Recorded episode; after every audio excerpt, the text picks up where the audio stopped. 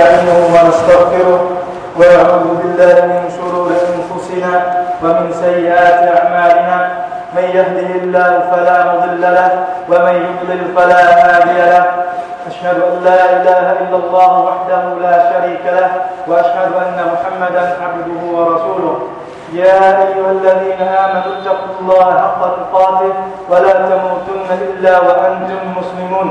يا أيها الناس اتقوا ربكم الذي خلقكم من نفس واحدة وخلق منها زوجها وبث منهما رجالا كثيرا ونساء واتقوا الله الذي تساءلون به والأرحام إن الله كان عليكم رقيبا. يا أيها الذين آمنوا اتقوا الله وقولوا قولا سديدا يصلح لكم أعمالكم ويغفر لكم ذنوبكم ومن يطع الله ورسوله فقد فاز فوزا عظيما. أما بعد, con người sau thời gian sống êm đềm trong thế giới bình yên nơi già con của người mẹ, thì có một ngày y phải rời xa nó để chuyển đến một cuộc sống mới theo sự ấn định của Allah Subhanahu wa Ta'ala, Thượng Đế tối cao. Cuộc sống mới đó chính là dunya, có nghĩa là cuộc sống trần gian hoặc đời sống thế gian, hay cuộc sống của cõi trần tục hoặc theo cách gọi khác. Tại thế giới dunya này, con người đều phải trải qua 3 giai đoạn nhất định: giai đoạn của một đứa bé, giai đoạn phát triển cho đến tuổi trưởng thành và giai đoạn của tuổi già. Đây là 3 giai đoạn mà Allah Subhanahu wa Ta'ala đã ấn định cho mỗi một con người, nếu như Ngài cho phép con người đó sống trọn trong 3 giai đoạn mà Ngài đã quy định, như Ngài đã phán trong kinh Quran của Ngài. يا أيها الناس إن كنتم في ريب من البعث فإنا خلقناكم من تراب ثم من نطفة ثم من علقة ثم من مضغة ثم من مضغة مخلقة وغير مخلقة لنبين لكم ونقر في الأرحام ما نشاء إلى أجل مسمى ثم نخرجكم طفلا ثم لتبلغوا أشدكم ومنكم من يتوفى ومنكم من يرد إلى أرذل العمر لكي لا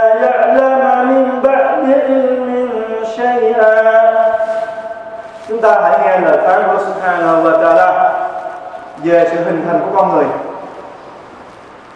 Allah phán: hỡi nhân loại, nếu các ngươi nghi ngờ về việc phục sinh thì quả thật ta đã tạo hóa các ngươi từ nước bụi, rồi từ tinh dịch, sau đó là một hòn máu đặc, tiếp đến là một miếng thịt thành hình đầy đủ hoặc không thành hình, tức là sảy thai, để ta trưng bày cho các ngươi thấy quyền năng của ta, và ta đặt trong các dạ con, tức là trong tử cung của người mẹ, người nào mà ta muốn đến một thời hạn ấn định. Sau đó ta cho các ngươi ra đời thành những đứa bé, rồi cho các ngươi phát triển đến tuổi trưởng thành.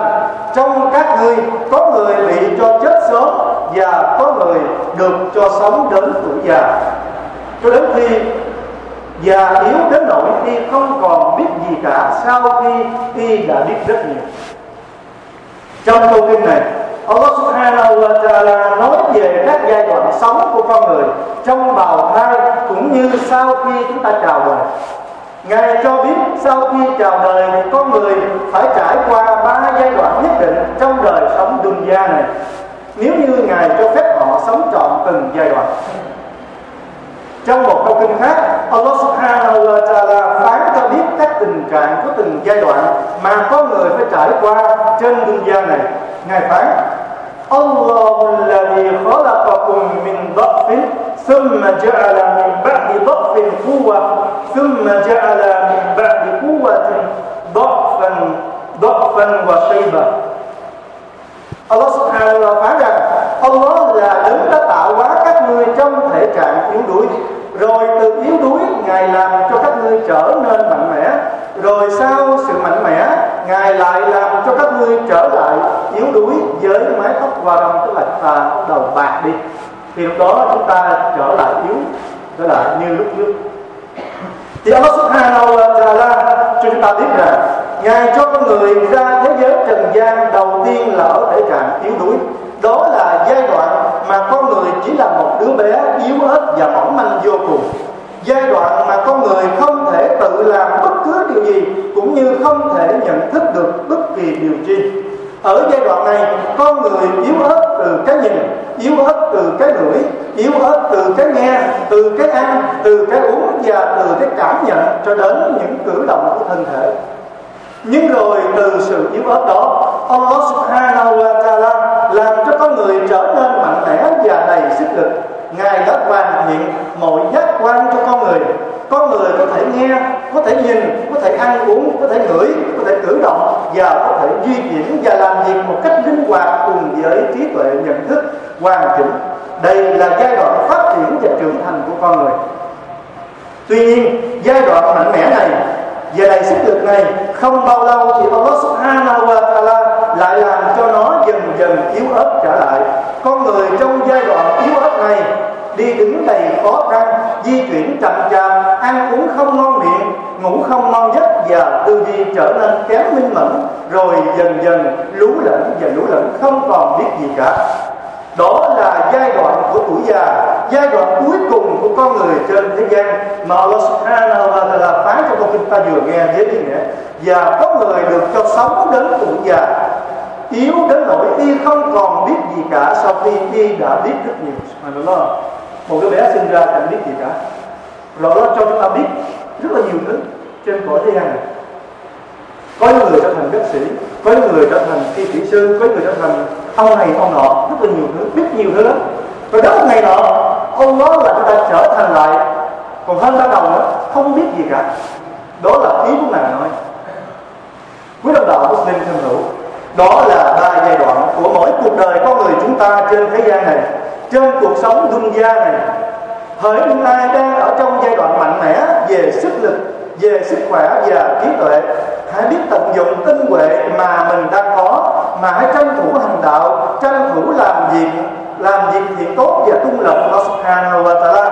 Thiên sứ của Allah Sallallahu Alaihi Wasallam nói với lời kêu gọi các tín đồ Muslim như thế này.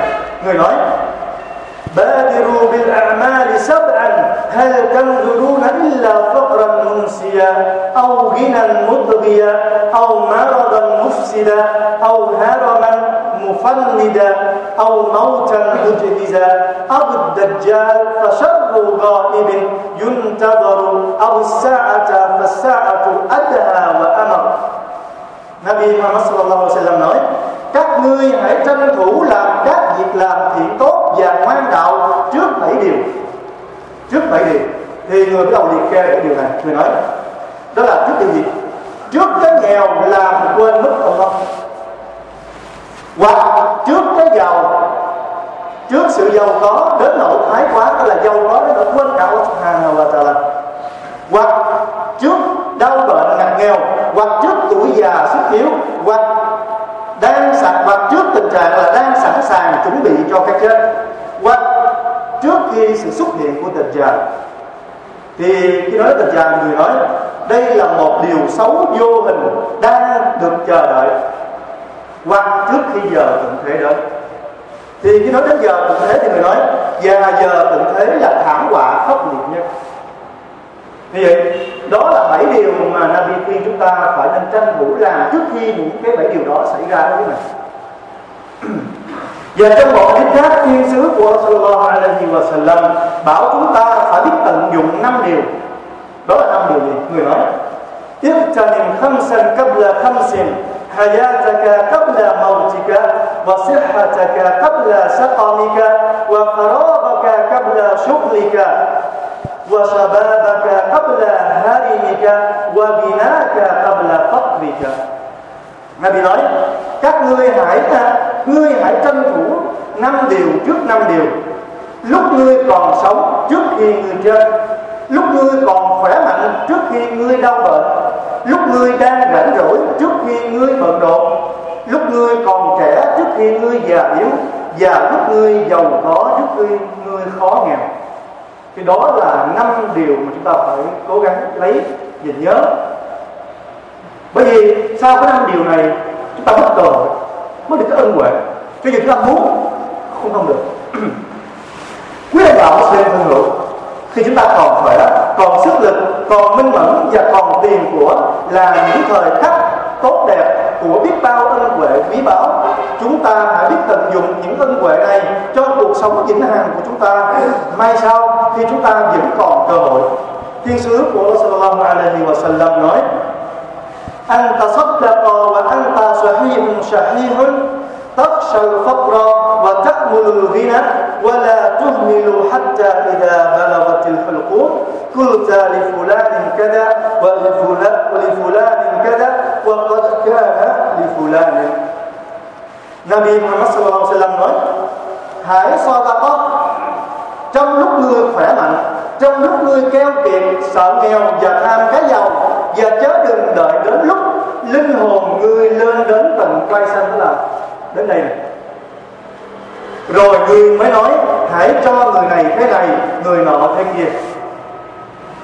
Ý của thiên sứ Muhammad sallallahu alaihi wasallam muốn nói trong hadith này rằng sadaqah trong lúc khỏe mạnh tốt hơn là sadaqah trong lúc bệnh. Bởi vì người có sức khỏe thường có sự keo kiệt, có sự tham vọng, có sự khao khát cuộc đời này.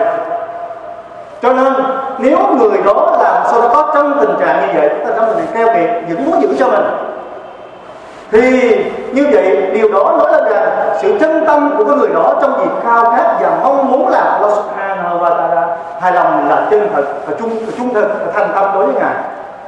Còn nó khác với cái tình trạng mà một người làm sadaqah trong lúc bệnh nằm trên giường sắp lìa khỏi cuộc đời này, thì người ta mới nói tiền này dành cho người này, tiền này dành cho người này, thì cái điều đó nói là gì? Cái người đó chưa hoàn toàn thành tâm vì Allah Subhanahu wa Ta'ala.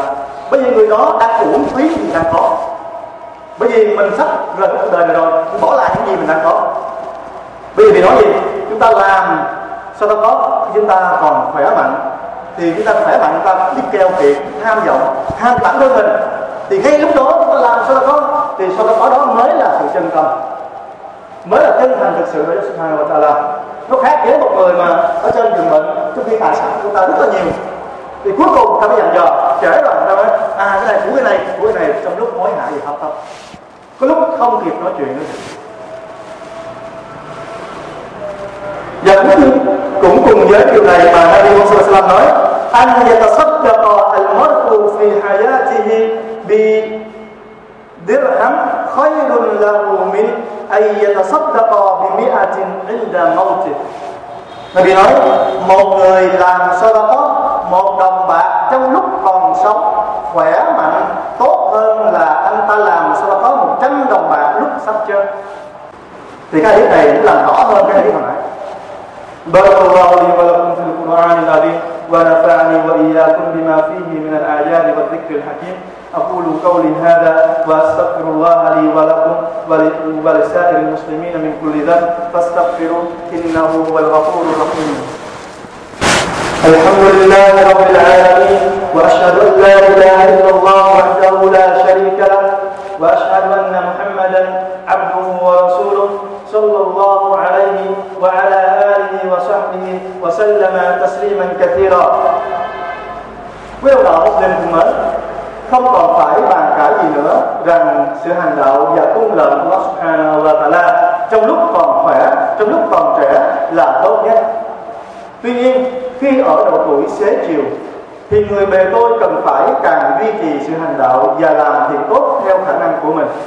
Có thể nói hành đạo trong lúc chúng ta ở độ tuổi xế chiều nó còn dễ dàng hơn khi chúng ta còn trẻ ở một số phương diện, ở một vài phương diện. Bởi lẽ tuổi xế chiều là độ tuổi được Allah Subhanahu wa Ta'ala cho chúng ta vơi bớt đi dục vọng và lòng ham muốn của bản thân, và còn song song vào đó là Allah Subhanahu wa Ta'ala cho suy nghĩ của chúng ta cũng trở nên chín chắn hơn, vì chúng ta đã trải qua cuộc sống đủ lâu để nhận thức được sự nhắc nhở của Allah Subhanahu wa Ta'ala.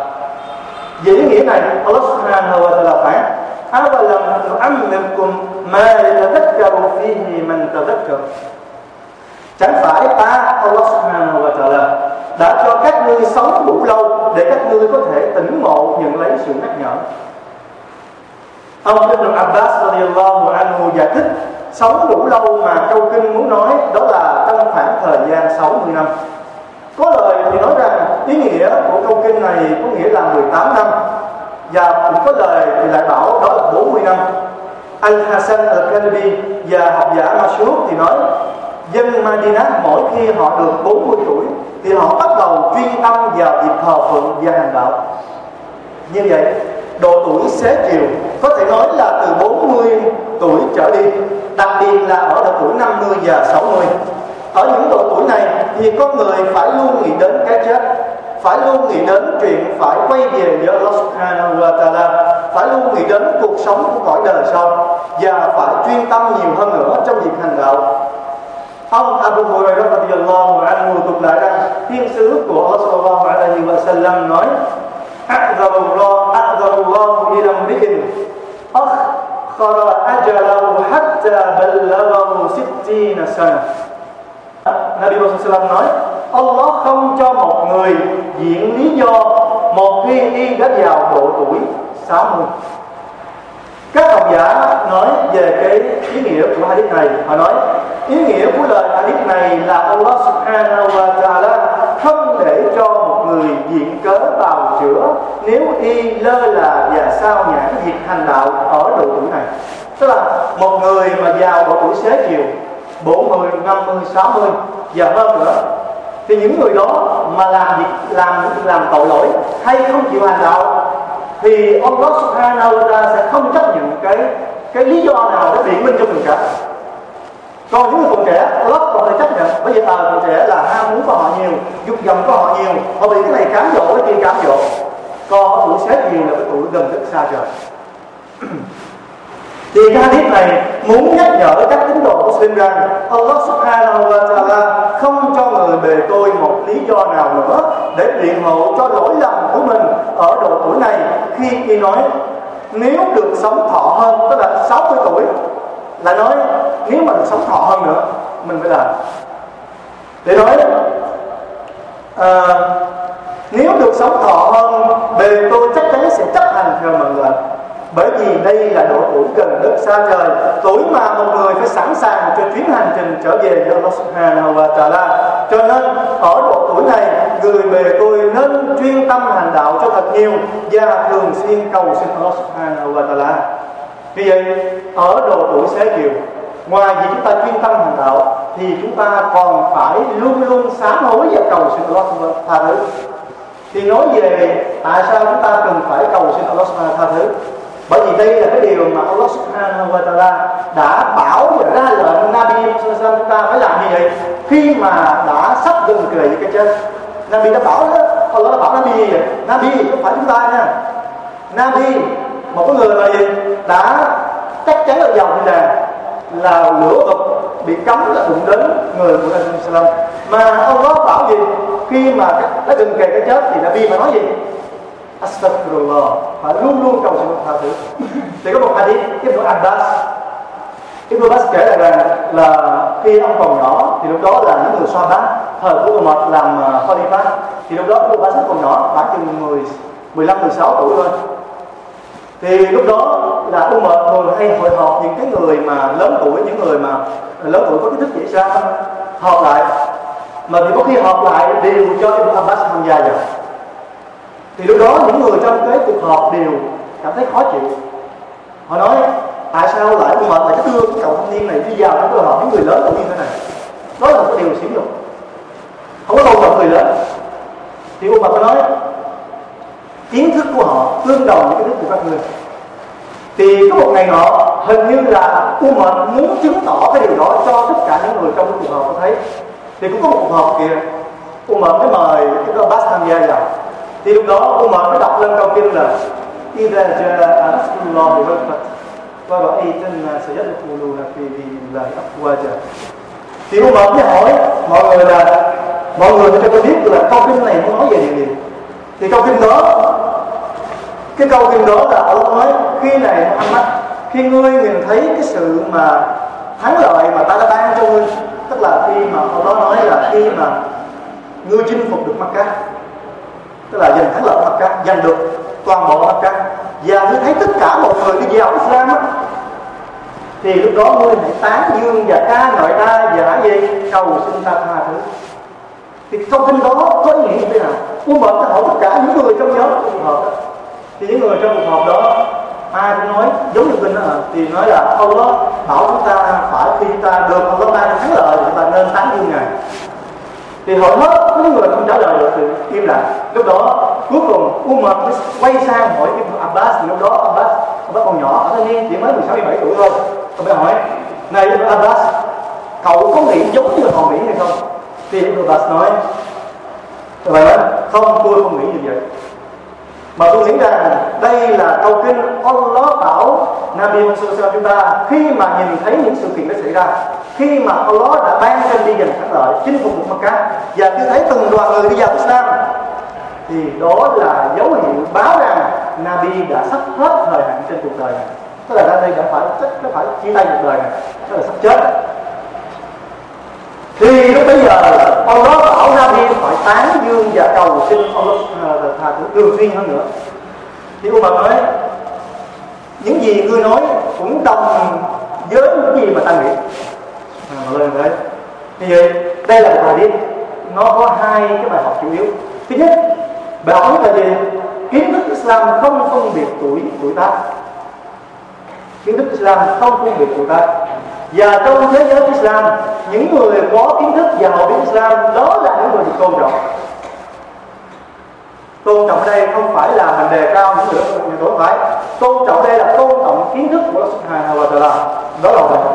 Bài học thứ hai là khi chúng ta gần đến, tức là ở tuổi xế chiều, tức là thường thường là tuổi 60 là chúng ta thường nghĩ đến cái chết. Ai cũng vậy, nó thường nói là ở già sắp chết rồi.